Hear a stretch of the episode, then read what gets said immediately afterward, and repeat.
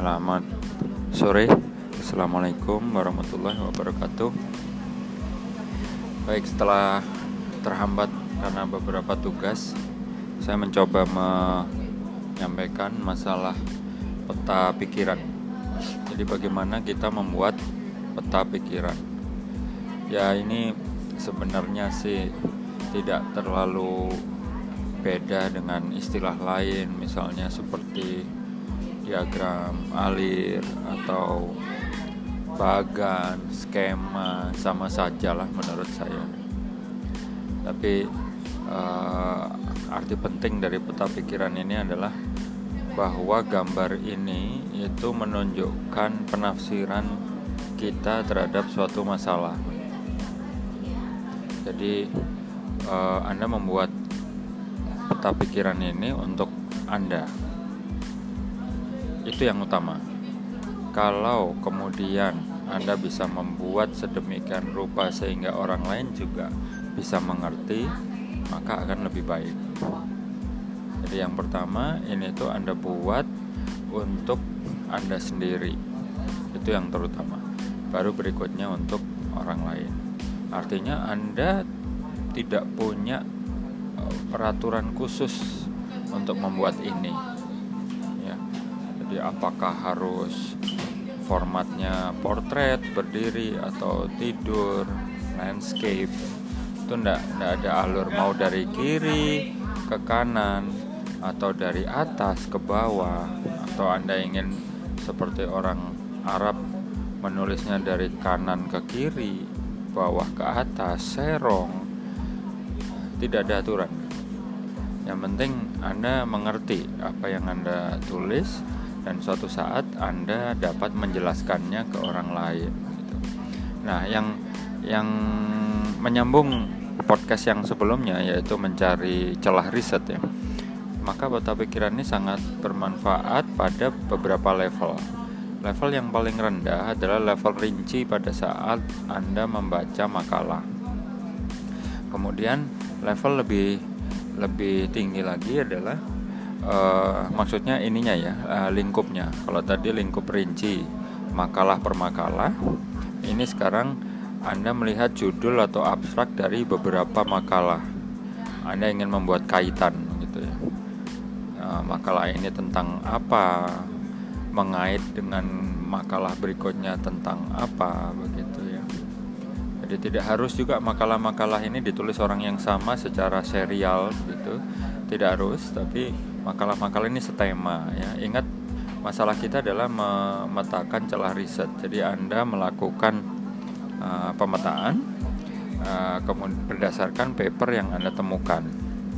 Nah, kemudian Anda membuat uh, skema hubungan antar makalah itu bagaimana.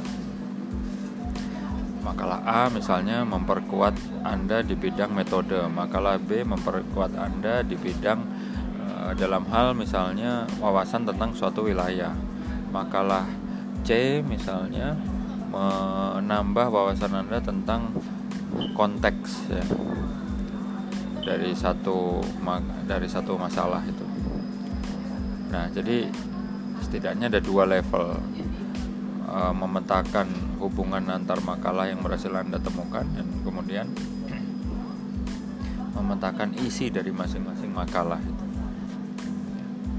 Sekali lagi saya tekankan bahwa peta pikiran ini adalah untuk Anda sendiri dulu, jadi tidak ada aturan.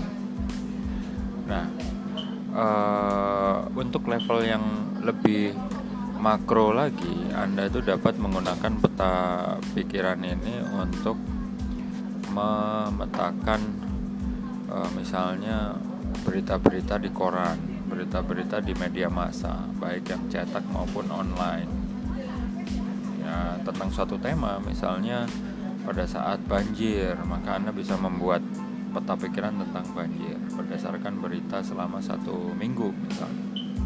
Kemudian ini ada pilpres, ya.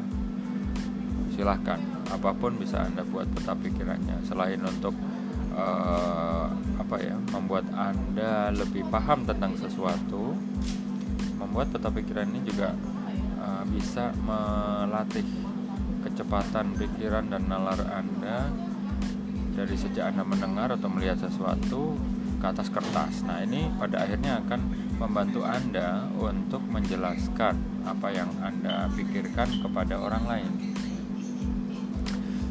Oke, hal berikutnya adalah bahwa peta pikiran ini tidak punya format, ya.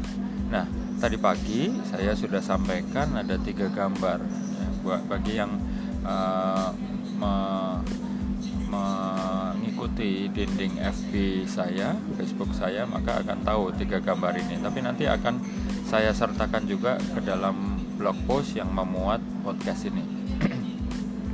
Nah, jadi gambar yang pertama, Anda itu bisa membuat peta pikiran itu e, secara ilustratif, ya. Dalam contoh yang saya sampaikan, saya membuat seperti Anda berjalan dari dari satu tinggian naik turun pegunungan begitu ke arah yang rendah, dari yang tinggi ke rendah. Atau Anda misalnya bisa membuat e, kartun ilustrasi perjalanan Anda sejak lahir misalnya. Kemudian Anda juga bisa membuat kartun ilustrasi peta lokasi rumah Anda sampai ke, ke tempat kerja. Jadi itu menunjukkan ilustrasi proses. Nah, di dalamnya Anda bisa menjelaskan macam-macam, ya, tergantung apa yang sedang Anda uh, petakan. Yang kedua, Anda bisa membuat uh, peta pikiran itu Uh, sederhana saja, hanya terdiri dari garis, kotak, uh, dan bulatan, ya, bulkona, bulat, kotak, panah. Jadi bisa Anda buat. Jadi Anda terserah mau berawal dari tengah, kemudian menyebar ke arah samping sesuai dengan cabang-cabang pemikiran yang yang Anda tangkap, atau Anda mau dari satu sudut, ya. Kemudian start ke arah kanan atau ke arah bawah, itu seperti membuat peta jalan. Jadi terserah, mau Anda dari bawah ke atas, dari satu titik, diagonal, miring, boleh, selama jelas titik startnya itu ada di mana. Atau seperti tadi yang saya sampaikan, berawal dari tengah, kemudian menyebar ke samping dengan berbagai percabangan yang Anda bisa rancang. Atau Anda saat Anda sudah kehilangan semangat, mungkin uh, sedang berada di satu tempat, kehilangan semangat, bosan, maka Anda bisa uh, membuat sedikit lebih kreatif begitu. Jadi menempelkan kertas-kertas post-it begitu, ya, ke jendela restoran, ke jendela kereta, jendela pesawat, ya, untuk kemudian Anda potret. Ini, ini cara yang menurut saya menarik, ya. Yang paling jelas nanti pasti menarik penumpang di sebelah Anda. Jadi itulah korban pertama Anda, ya. Jadi Anda bisa berhasil, bisa disebut berhasil kalau bisa menjelaskan hal yang paling membosankan yang Anda pikirkan kepada orang yang persis ada di sebelah Anda selama perjalanan. Maka Anda akan saya sebut berhasil gitu. Memang tidak ilmiah ini, ya, apa caranya, tapi ini salah satu yang saya coba juga. Seandainya penumpang di sebelah Anda itu berminat, kalau tidak berminat ya sudah.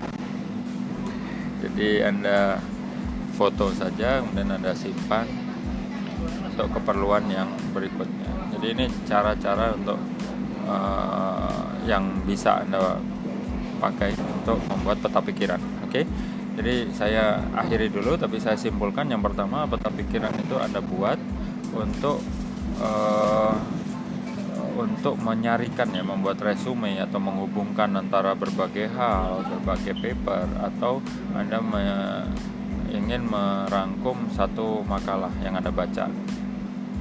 Yang kedua, peta pikiran ini utamanya adalah untuk Anda, bukan untuk orang lain. Tapi akan jauh lebih bagus kalau orang lain bisa mengerti. Artinya Anda cukup kerja sekali. Yang ketiga, peta pikiran ini adalah uh, salah satu cara Anda untuk berlatih menarik, melatih nalar dan, dan kecepatan respon Anda untuk berpikir dari dari proses mendengar, melihat, merasakan sampai uh, Anda bisa menggambarkan sesuatu dan kemudian Anda bisa menjelaskan lagi ke orang. Jadi ini media berlatih Anda. Kira-kira seperti itu. Selamat sore, semoga bermanfaat ini. Saya akan, saya akan sangat senang kalau ada yang tiba-tiba lapor ke saya, Pak Erwin, saya sudah membuat ini. Anda bisa mention saya di Facebook, di Twitter dengan gambar Anda atau skema Anda. Ya, selamat sore sekali lagi. Assalamualaikum warahmatullahi wabarakatuh.